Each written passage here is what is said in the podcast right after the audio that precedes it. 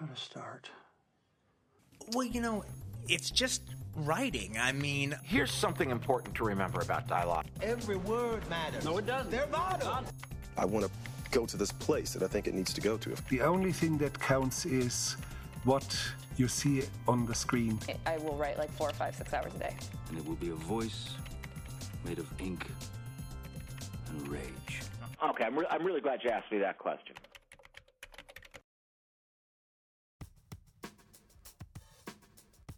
Welcome to Creative Principles. I'm your host, Brock Swinson. In this podcast, I'll be speaking with writers, directors, actors, musicians, and more, where we'll be discussing the habits, routines, and methods of a creative life. This episode is brought to you by FreelancerClass.com. At Freelancer Class, you can learn how to become a freelancer full time or part time.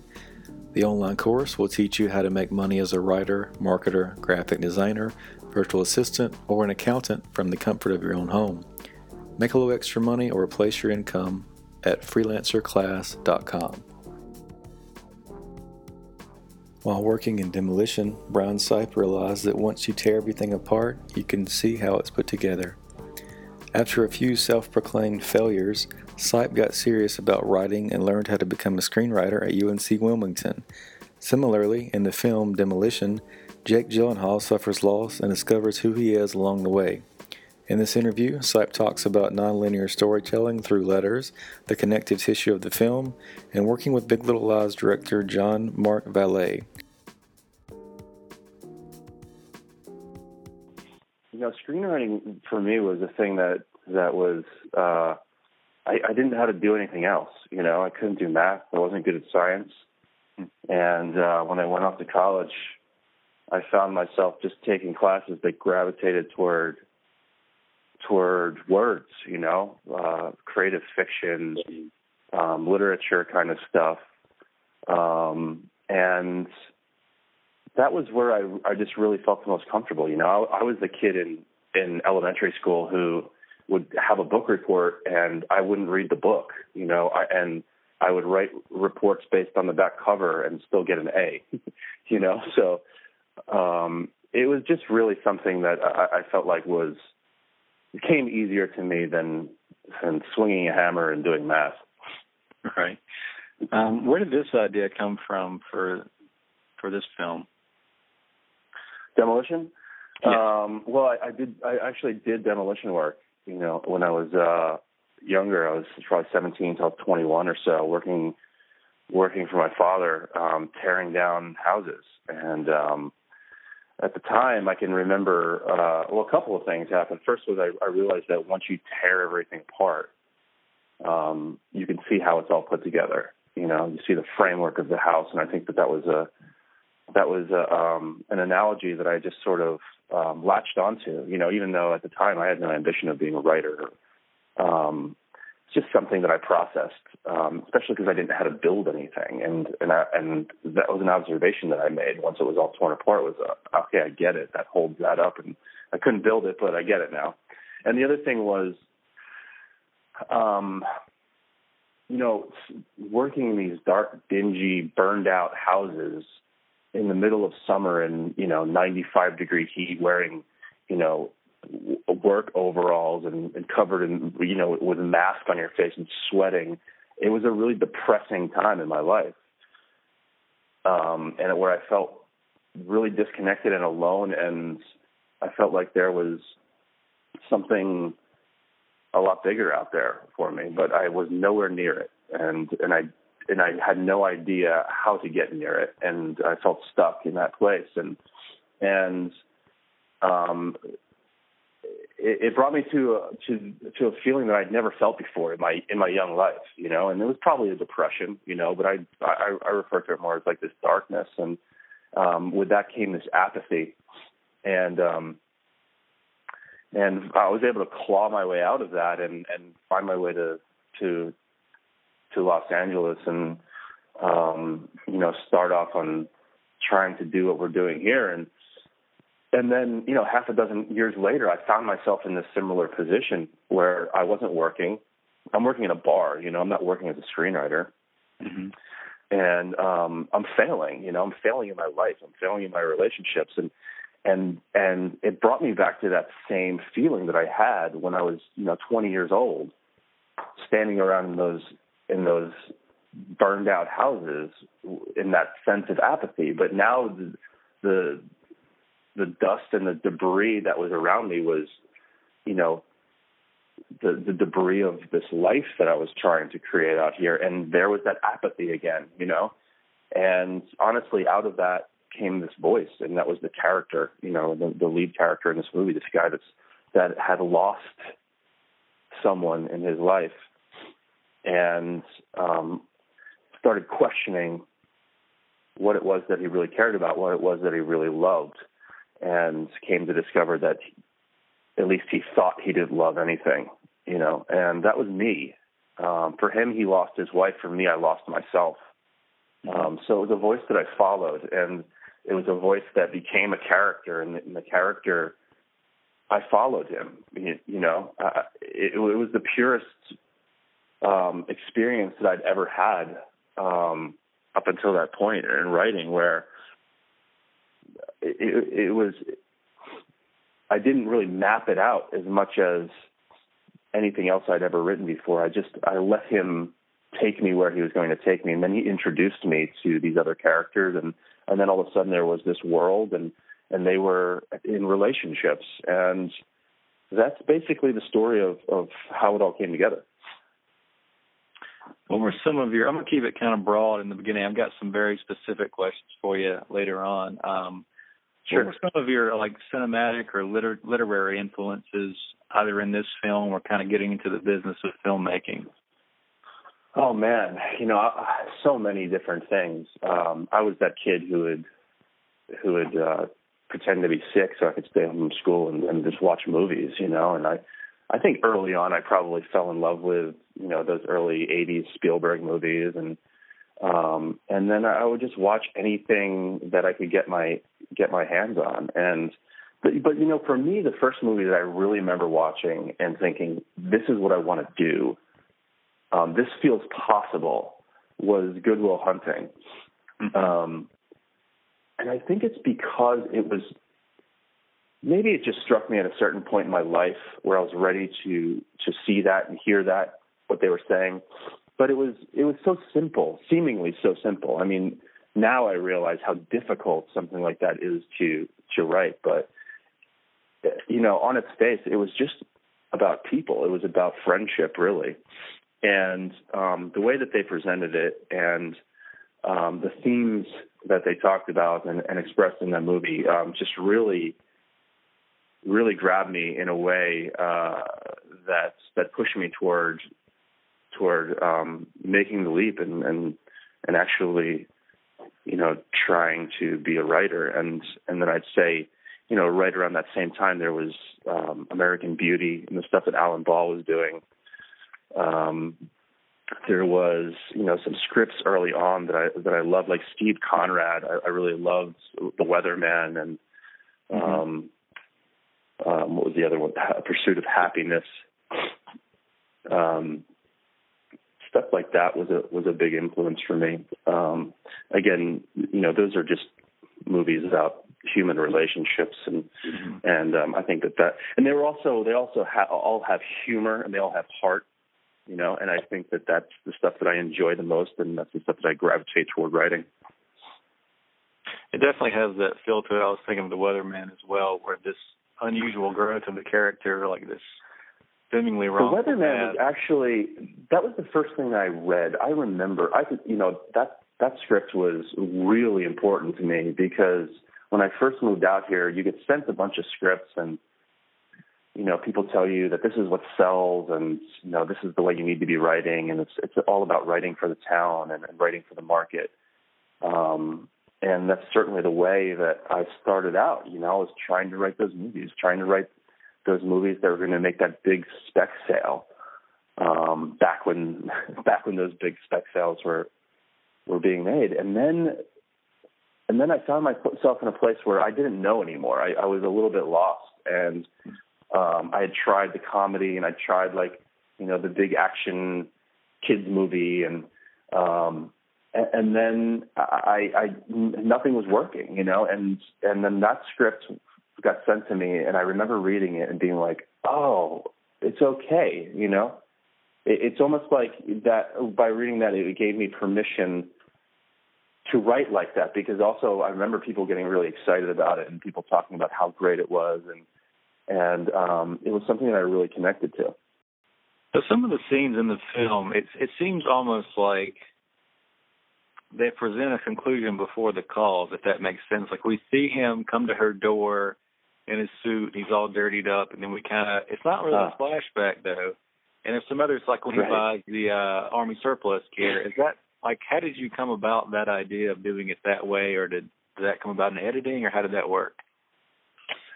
Um, no, I think it was all there in the script. I think I was trying to find, you know, first I, I feel like I have those moments you know, and I have them somewhere on paper, and then you know, trying to make them all work.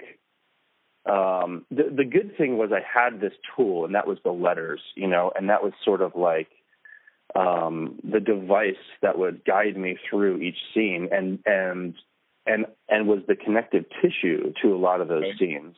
Right. So so I could play around with stuff like that. I could play around with chronology, and I could back myself up into those moments depending on where I needed them, um, where I needed them to happen in the story for you know the the most dramatic impact.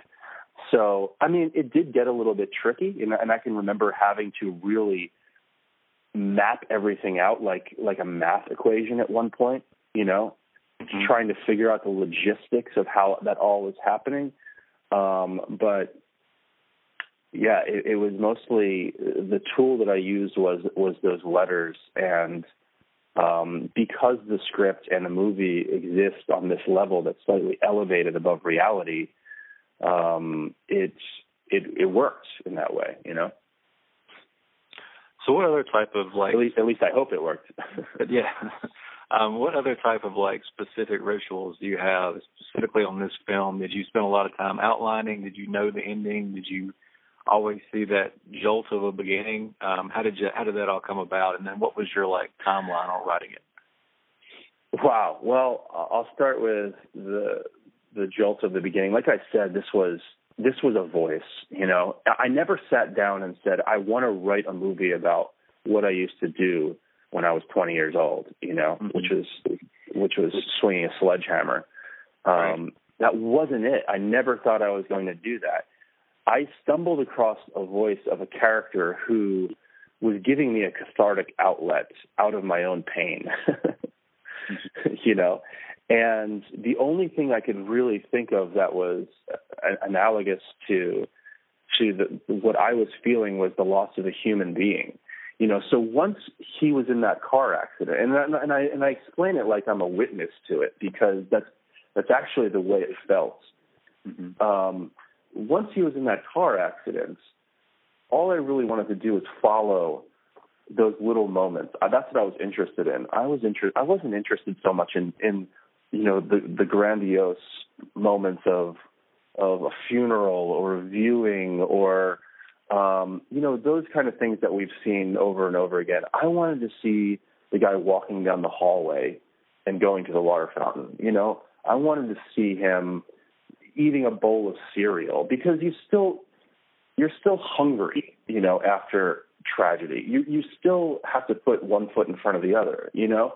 And that was the idea I think when I was following him down that hallway and it was a, it was kind of fascinating for me because I didn't know what he was going to do. I just knew that there was this there was something in him, this curiosity that was uh, this fire had been lit essentially, and I wanted to throw logs on that fire. Mm-hmm. And once I saw in my mind's eye that that vending machine, that was the that the vending machine is the crux of the whole story.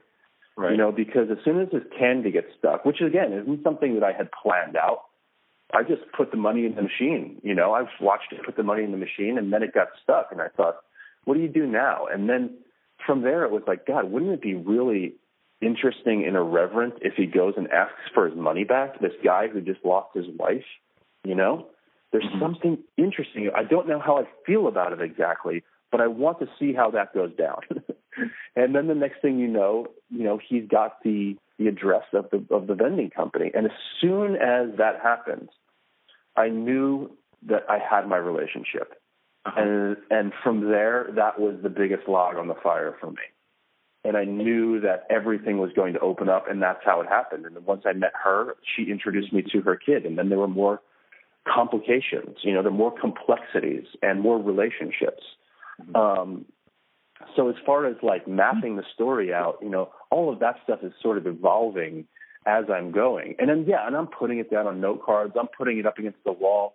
I've got, you know, eight notebooks full of this material. It's funny, I was just looking through it the other day, looking for the moment that I discovered the vending machine and I found it. uh-huh. because I feel like that is such an important part of this whole story. But I've got so many notebooks, you know, and then, you know, and then once you get it all out, I feel like it's it's sort of like writing a script to me is like building a house. You know, you starting with the foundation and and all that you know manual labor and and um, pouring the concrete and then framing the house and the sh- and then down to you know uh, painting painting the trim finally, and then you get done with it and someone tells you you built it on the wrong side of the street. you know right. what I mean? So yeah. it's like so you got to start taking it apart and moving it piece by piece into other directions, and again, making that connective tissue work. Um, you know, then there's voices, people telling you, well, this character isn't as likable as he should be, stuff like that. I, I didn't have a lot of those voices early on. I, I really did um, develop this pretty much in in my own head until you know, finally exposing it to, you know, representation and stuff like that. But I mean, altogether though, it was probably a year, year and a half before I was ready to show it to anybody. Mm-hmm. It does seem like more of a yeah. vessel as a character. You can kind of see yourself in, in at least the first half or so. Um, there's some other yeah. like you know grander issues of just yeah, he seems so successful. He's got his routine and his money, and and were you, were those thoughts in your mind as well about just the you know average mundane life and that kind of thing, or was it just really just about? I suppose so. I suppose. I I suppose you mean was I trying to make a statement about wealth or or uh, materialism? Well, possibly, or maybe just like what success is, or you know your definition of success. Yeah, I guess I, I don't.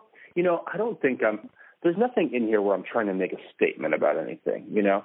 But I, I think that I wanted to give him a position that he could fall from, mm-hmm. you know, and and you know the the higher the higher up he was, the the further that he was going to fall. And I liked the idea of a very comfortable life, right? And then looking back at it, looking looking down on it, thinking, what does that mean? You know, what does any of this mean if I don't love someone or love something?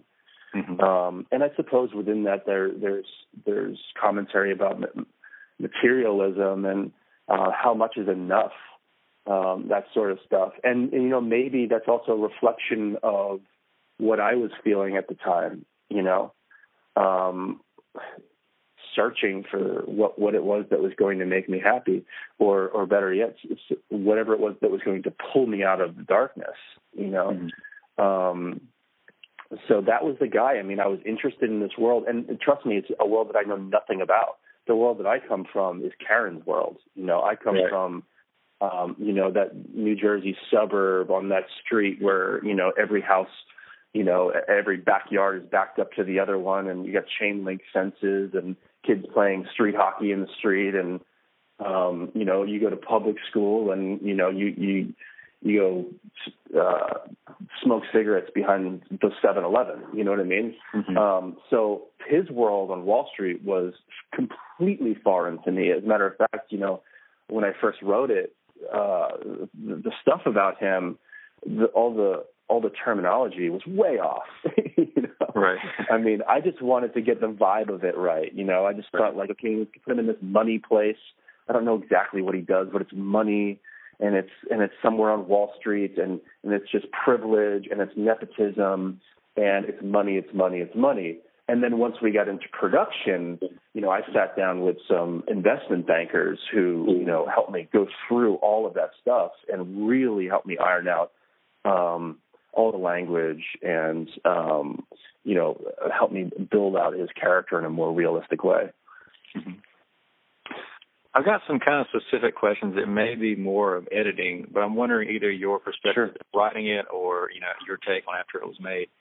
Um, it seems like all the music in the movie is like live. There's not like mu- movie music. There's like yeah, playing great. because they're listening to it. Yes, that is that is that is Jean-Marc Vallée.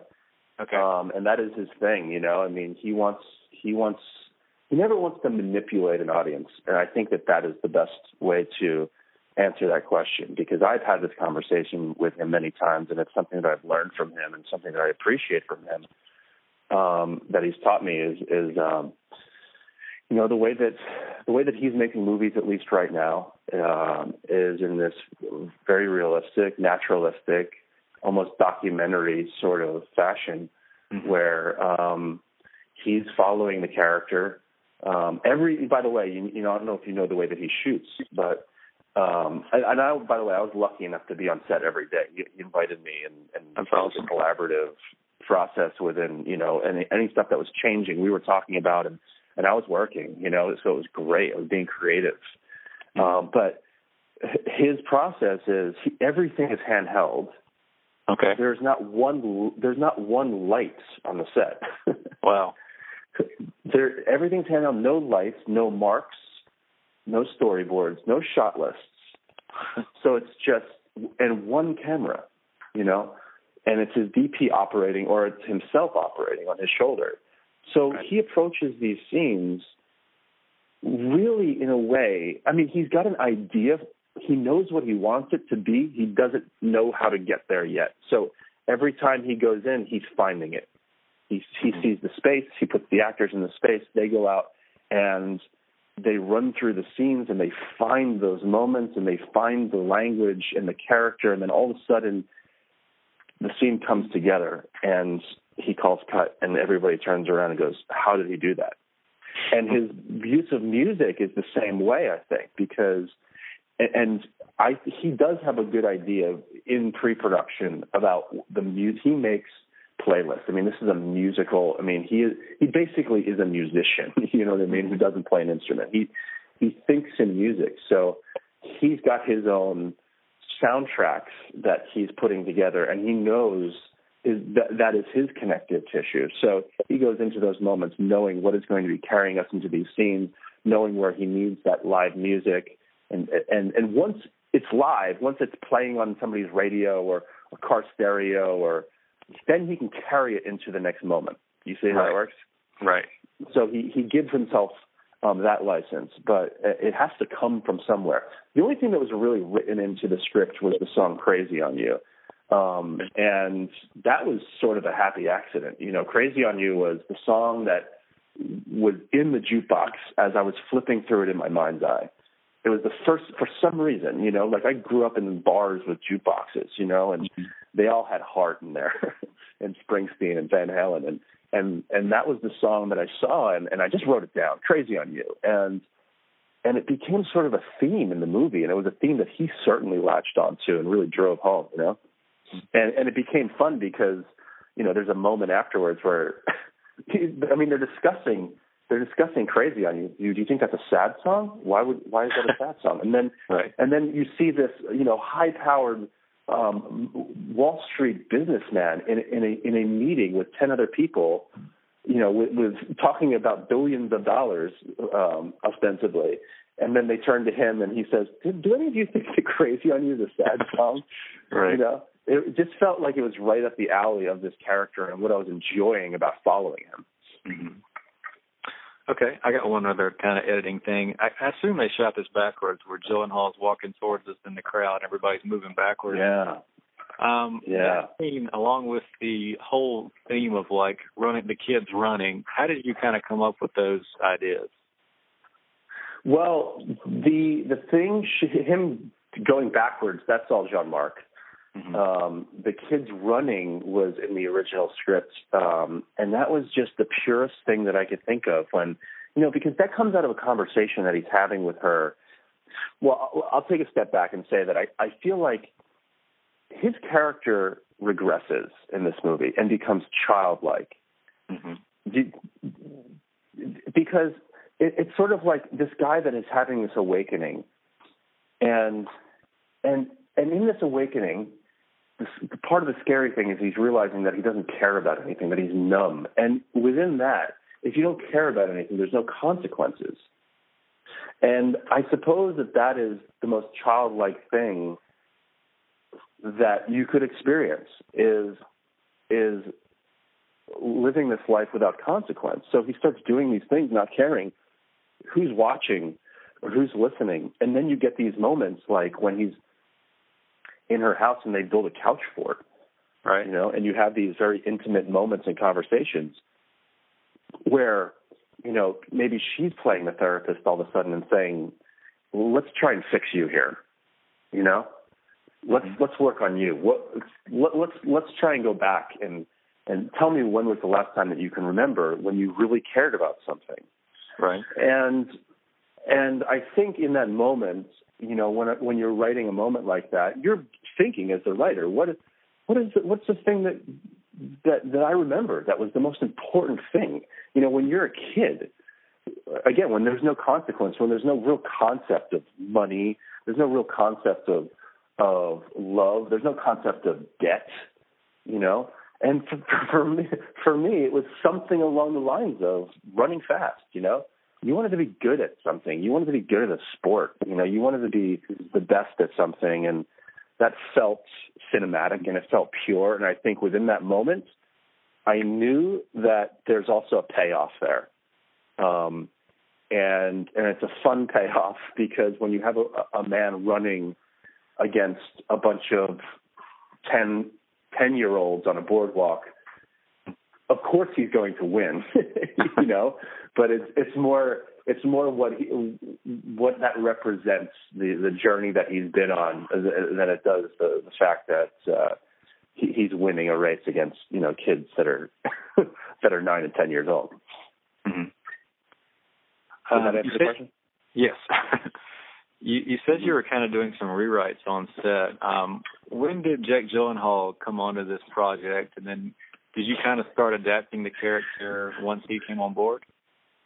Yeah, that's. I mean, I don't remember there being too much specific to Jake once once he came on board. I mean, he certainly, you know, had things to say about the character, but they were never they were never things that were like you have to make it this or this is better or I'm not saying that. It was never like that. It was more, you know, a a relationship that he had with Jean Marc, you know, mm-hmm. and you know my relationship with Jake was through Jean Marc. Like that was the channel. You know, I was the guy behind the scenes. Like we would talk about stuff and work on things, but you know, in an effort not to get any wires crossed, um, I let him communicate everything. Or I didn't let him. I mean, that was just the process. He was communicating everything with Jake, and and and then we would go off and discuss um, what it was that was going to make the script better. Essentially, you know. So um, it, it wasn't so much that when he came on, things started changing. I mean, once once we really got greenlit, and we had the money. All of a sudden, Jean Marc and I went to work Right. You know, and he basically almost in in a parallel to the, the movie Demolition, you know, he pulled the script apart and then we put it back together together, you know. Right. Um you know, he would he he he did things like untied, you know, these little little tiny payoffs that I had littered throughout the script. I mean, there's so many of them, and uh, you know, I took great care in in making all these little things, you know, run the pipes through the script and making them pay off. And mm-hmm. then he came along and went, "Nope, this is not life. You know, life is messier than this. This is too neat. This is too tidy. Let's let's mess this thing up." So so that was one of the things that we did. And again, I'm I'm so grateful to him for doing that. And then the other thing was was really making. I mean, as far as like what he brought to the script was making Chris, the kid, the character, the musical elements in the movie. Um, he wanted because again, he does think in music, and if you look back at some of his other French language movies, they're so rich with music. Um, he wanted Chris to be the uh, the conduit, um, music to be the conduit between Chris and Davis. So that started to evolve a bit, and we started talking about him playing an instrument and him, you know, starting to dress like a little uh, Mick Jagger and and um, them sharing music, and then we started talking about like maybe Jake should dance in one of these scenes, you know. And then that idea started going, and then you know this is totally Jean Marc's world, so he was loving this, and you know literally I think once that concept got floated. I went back and put in the script. I found the place for it, and I wrote Davis gets off the train, Davis dances, and that was it. He was like, I got the rest. I, you know what I mean? So all right. that whole sequence, that there, none of that is really written. It's just, it just says Davis dances. I kind of asked you that to get to a kind of a nerdy question. Um, I was wondering if you guys ever Please. talked about. Um, I couldn't help but think. I, I didn't think. I watched the movie twice. The second time I saw it, I thought about that scene in Donnie Darko when he's talking about the Graham Greene story or Graham Greene story about the kids destroying a house because destruction is creation. I was just curious if that ever came up on set or anything like that, or if that was part no, of the the story. That's a that's a good question. You know, I don't. Uh, I I probably haven't seen Donnie Darko since it was released. Yeah. Um, so I'm not even I'm not even sure wh- what that is. But uh, no, it's not something that he ever brought up. Mm-hmm. Um, but that's kind of funny. Yeah, it was just kind of interesting. No. Okay. Um, yeah, yeah. Well, was that was that a, uh, a big movie for you? But yeah, I, I, I'm like um 28, so I was probably like, you know, we saw movies like that, and then we started watching Tarantino and you know all that kind of stuff at the same time, probably. So yeah. Right, uh, and you, you're from the South, yeah? Yeah, I'm from North Carolina. North Carolina. What, what part? Um, I live in Winston now. I'm from around Greensboro, like all in the triad. I went to school in Wilmington, so I've been kind of all over. Oh, so did I. Wilmington? Yeah, I went to UNCW. Oh wow, when did you graduate? Oh man, probably. I mean, you're 28, I'm 38, so do the math. I was actually back down there um last year for the first time in since I graduated. Yeah. Um to to make this movie that I wrote that was a Nicholas Sparks adaptation. So yeah, the, I went down there. I saw the the choice came out right. Is, is that all set in North Yeah. Too? Yeah. Yeah, that's we shot the whole thing in Wilmington. Oh, very cool. Very cool. Yeah, that so it was come weird. about? How did- how did that uh th- that uh getting that job that Yeah. was uh that was just sort of like um my my agent represents him so they had these uh they had a few of his um books that were just sort of sitting around and they came and said hey do you want to write one of these if you know it would be on spec? Um but you know or deferred pay rather and you know if uh if you do it right then we make the movie and everybody gets paid. And, Yeah, and I mean- thought and at the time you know I demolition hadn't gotten made so I was like I need to get a movie made man Right. you know this isn't really my wheelhouse but I'll I'll take a crack at it so I did and they made the movie Yeah, I mean they're making one of those movies like every year. What's it like writing your own story versus like an adaptation? Like how much oh time and that kind of thing? Well, I think I, I think that you know on the feature side anyway, because I've done both. I've done spec pilots and stuff, and they're they're a bit easier. But you know, something like Demolition, I, I find infinitely harder than an adaptation because there's so many choices. There's so many different roads that you can go down. Every single word, every direction you go, every time you turn the page, you're you have to make a choice. You know, you have to make a decision about where this character is going, what he's going to say, what he's not going to say, where he's not going to go, and the the, the it's infinite, it's limitless, um, and it's all on your shoulders. You know what I mean? You can do anything that you want, and all that freedom is a little bit scary. So sometimes, I mean, at least you know, from my own experience, I, I would freeze up. You know, I'd be like, man, I, I don't know if I can make these choices because because I don't know where this is going to lead me. And, you know, what I found was that sometimes you had to make those really difficult choices and go down those roads, even if they were led to nowhere. So that you can hit that dead end and turn around and go back. But maybe you pick up something along the way that you can use, you know? Mm-hmm. Um, whereas, you know, doing an adaptation with a book, you know, uh, like one of his books is, it's like there is a foundation. There is, you know, source material that you can always come back to. Um, even though I tend to change a lot of stuff around, the um, it, it's almost like you have a little bit of help making some of those decisions. You know, you the main the main plot is there. The the um, the main themes of the story are there. So um, I guess that's the difference. Okay. I've got a couple more. I don't want to take up too much of your time. Sure.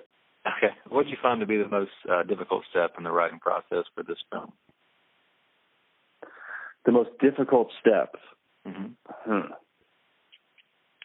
You know, I mean, obviously there's the actual labor of writing, but I think the most difficult thing for me was was was once all was said and done with the script and trying to get the movie made. You know, um, it was it was ten years in the making. You know, I mean, this thing like I wrote it and it it was on the blacklist, and you know, people talk about it and they pat you on the back and tell you good job, you wrote a great script, and um, and then all of a sudden you're still standing around holding the script going, but doesn't anybody want to make this? You know, where's right. the money for this? You know, where, right. who's going to be my champion? Who's going to be my hero here?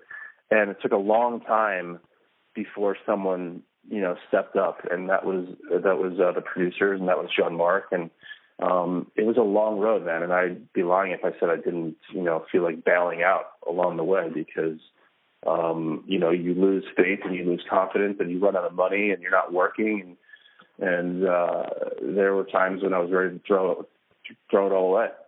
Uh-huh. Um, let's see. Is there anything you've you've kind of learned, or, or any advice you'd like to give to upcoming writers? I think it probably lives in what we were just talking about. Of you know, don't be afraid to go down those roads if you don't know where they're going. Uh, you know, and, and that just means that just means right you know i mean there's so many so many days when i stare at my computer or i did stare, stare at my computer and and i was too afraid to to make the wrong choices or to write the wrong words. And um i i think you can't be precious. I think you have to be willing to fail. Um and um that's how you learn. That's how you get better. Writing is a muscle. And the more you do it the stronger you're going to get the more you're going to learn the more you're going to evolve Thank you so much for tuning into the show. Before you leave, don't forget to sign up for the newsletter to get your free download of the ebook, How Hollywood Screenwriters Annihilate Writer's Block, which includes advice from writers such as Aaron Sorkin, William Monahan, and Cary Fukunaga. The newsletter will also keep you up to date on future episodes, new articles, and more. Sign up at brockswinson.com. B R O C K S W I N S O N dot com.